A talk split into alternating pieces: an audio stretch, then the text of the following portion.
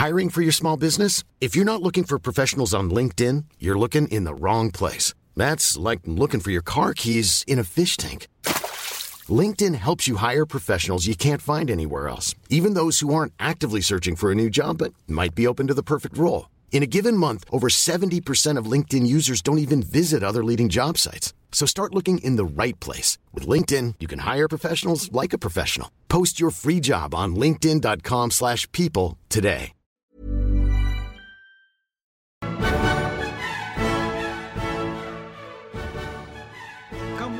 Come all, step right up, come on, step closer.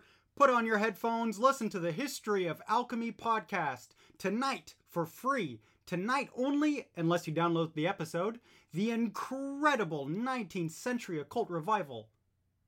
Alchemy is resurrected from the dead. An ancient lost wisdom known only by the chosen adepts was gone forever, but it's back. At least its spirit is. Step inside and let me tell you how it happened. Now, we've already said elsewhere on the show that alchemy was dying by the 1700s, and chemistry was born in the 1700s.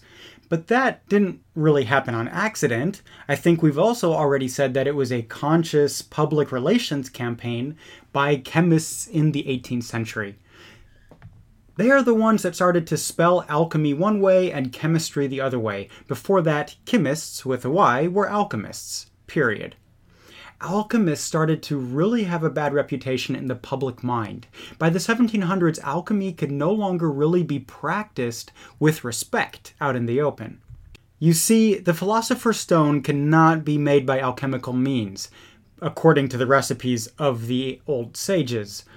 What can be made is really convincing false gold, often not even that convincing, and for centuries many have suspected this but never really been able to prove it.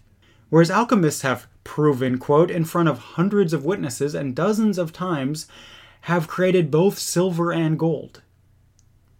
Except they didn't, because it wasn't possible with their methods. There are no mysteries lost over time. Ask any serious historian of alchemy. I mean, plenty was lost, but not necessarily any valuable scientific knowledge. But after centuries, people started to find proof. Conservation of mass, conservation of energy, and finally the modern atomic theory.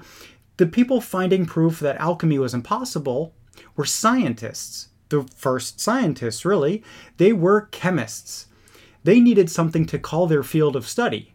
And in their field of study, they might need to do things like heat substances for very specific times and temperatures over a long period of time.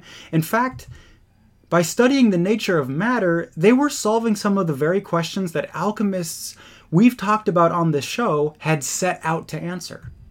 And they were using alchemy equipment to do it. And in fact, they were manipulating and changing matter, but for different reasons. In fact, they didn't even say matter, they said chemicals, meaning related to alchemy. But quote unquote alchemy had a really bad name. So they consciously and with much effort called themselves chemists, while exaggerating the differences between those charlatan alchemists and us scientists. But that was wrong. Listeners of this show know that many alchemists had other questions they were trying to answer than just how to make gold. And even when just trying to make gold, they created all sorts of other great things. But these guys in the 1700s were not after knowing how to make the Philosopher's Stone. They wanted to know everything about the world and beyond ever, at, least the physical world. And so, with the scientific revolution, alchemy got an even worse reputation than it really deserved. And in the Enlightenment, it was seen as a very expensive and shameful mistake, like a fraud, or just, you know, a superstitious sort of waste of time. And that's just in time for the Victorians to find alchemy and kind of rediscover it and dust it off. Right at the beginning of the century, of the 19th century, we have mesmerism. And people discovered kind of hypnotism just in, in 1802, named after an Austrian physician, Mesmer, obviously. And it's also where the term like animal magnetism comes from, but it's basically the power of one person over the other to kind of hypnotize another. And hypnotized people reported all sorts of strange things in their trance, including talking to ghosts or spirits. And now, how can that be? There were actually all sorts of strange unanswered questions if one thought about it. People began to feel that logic was too one sided. It did not jive with things like dreams and apparent visions and, um, you know, like ghosts and stuff. They thought that scientists weren't looking at the night side of nature. And psychical research became a thing in the 19th century to actually go off and try to find evidence of ghosts and spirits. And by the end of the 19th century, we have Aleister Crowley and the Hermetic Order of the Golden Dawn, um, or kind of from that you know end of the spectrum towards the end of the 19th century. But people started to see a like, sort of two nervous systems, not just your nervous system, but also the ganglion system, which is your nervous system that kind of takes over during sleep or also these other states of consciousness like hypnosis.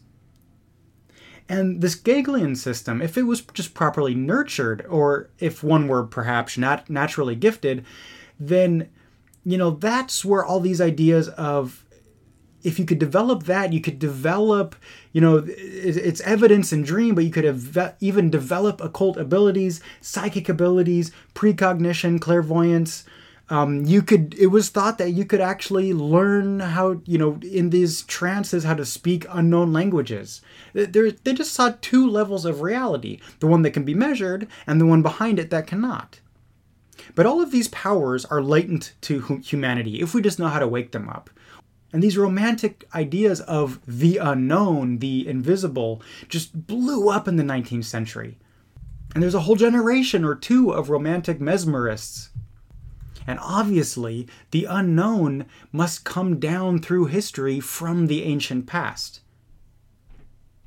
And now, in the 19th century, is also the time of the first big archaeological discoveries. And we start to get theories of Atlantis, even mummies, curses, and voodoo zombies. All of these things were again made to seem ancient, sometimes more than they were. Horoscopes is a good example of, you know, something that changed a lot in the 19th century.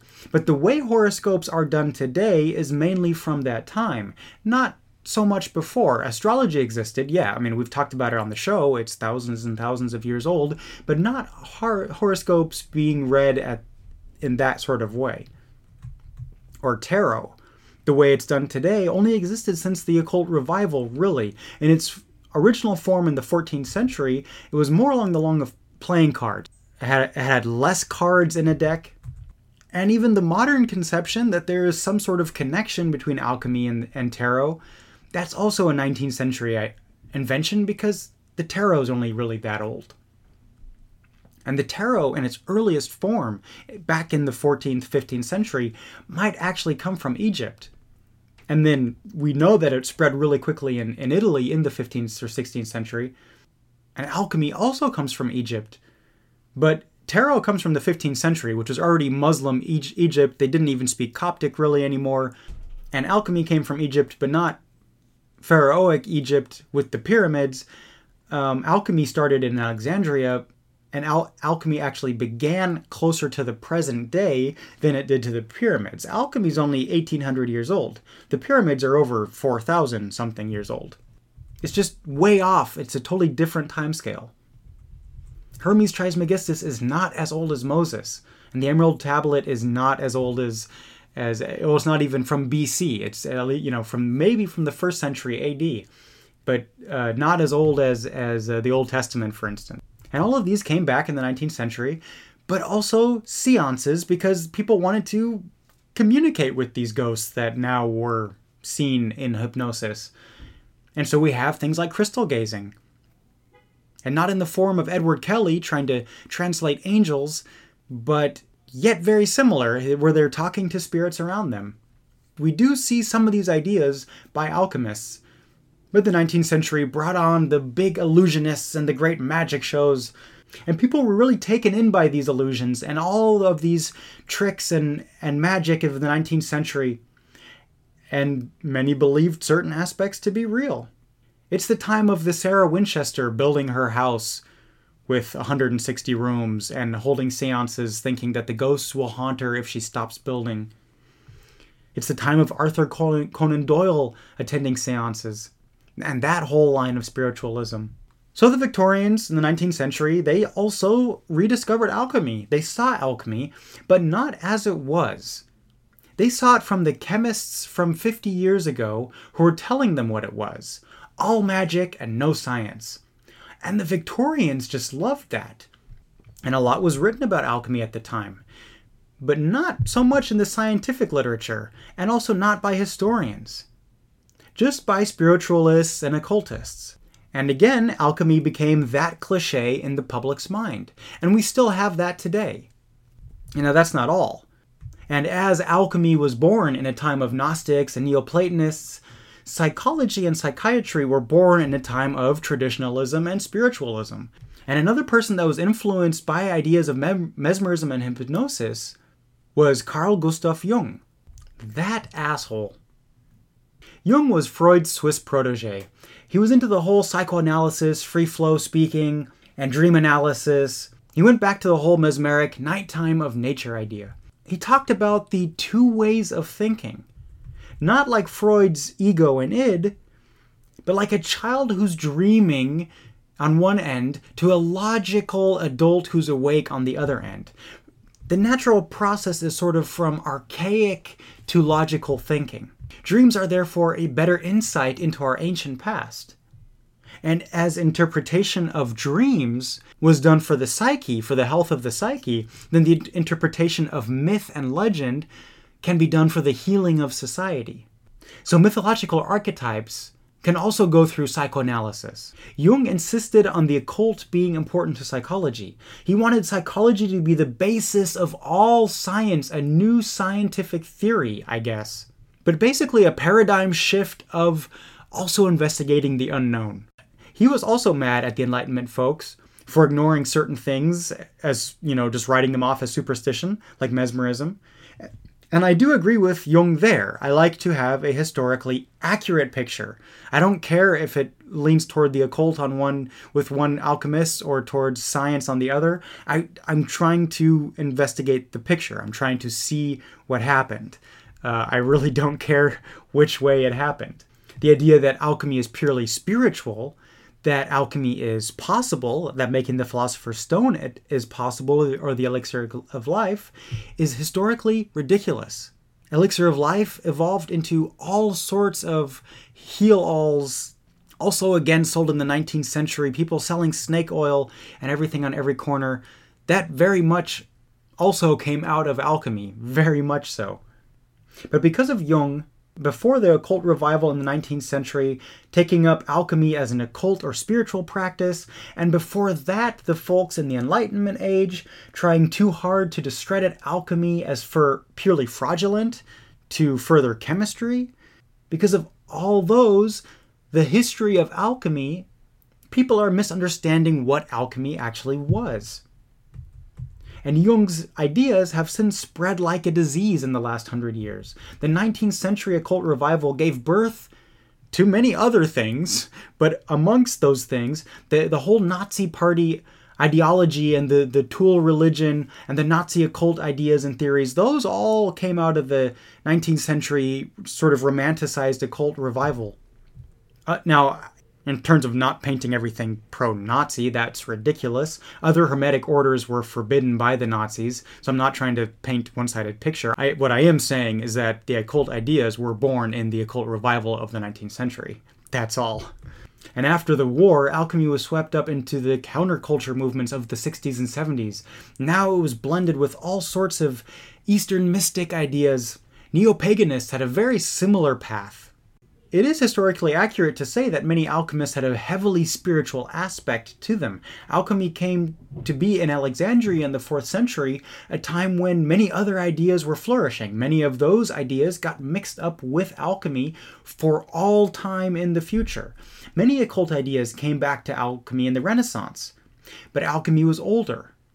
I've always tried to show how alchemy is part of the history of science. Of course, if you study the history of Hermeticism, astrology, Kabbalah, all sorts of magic, alchemy is a part of that too. It was esoteric, and some alchemists believed the knowledge could only come from God and with His will.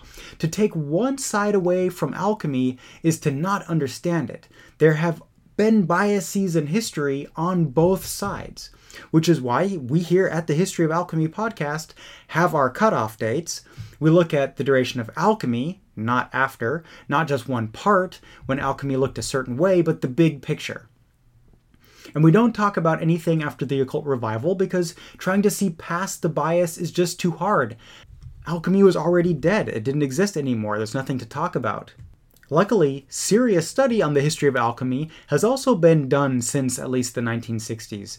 Real historians started taking a look at the old texts again, and over the next few decades it became ever more acceptable to do so. The Enlightenment era smear campaign worked well into the 20th century. Historians were not taken seriously if they decided to focus on alchemy. But that has all changed slowly since the 1970s and 80s, and now you can really get your hands on some fantastic books and academic journals and papers on the history of alchemy by historians who are aware of the biases in the Renaissance, the Enlightenment age, and the 19th and 20th centuries.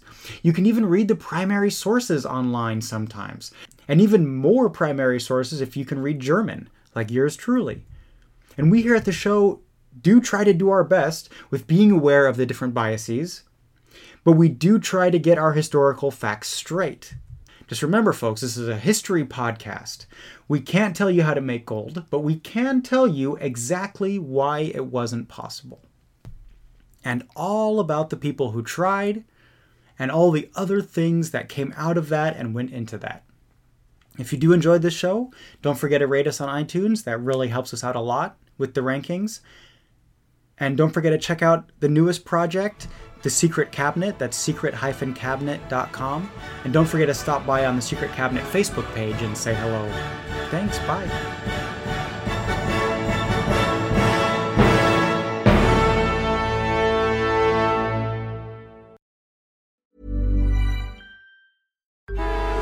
Traffic jams, tailgating, pileups. Ugh, the joys of driving. How could it get worse? The federal government wants to have a say in what you drive. That's right. The Biden administration's EPA is pushing mandates that would ban two out of every three vehicles on the road today. Don't let Washington become your backseat driver. Protect the freedom of driving your way. Visit EnergyCitizens.org. Paid for by the American Petroleum Institute.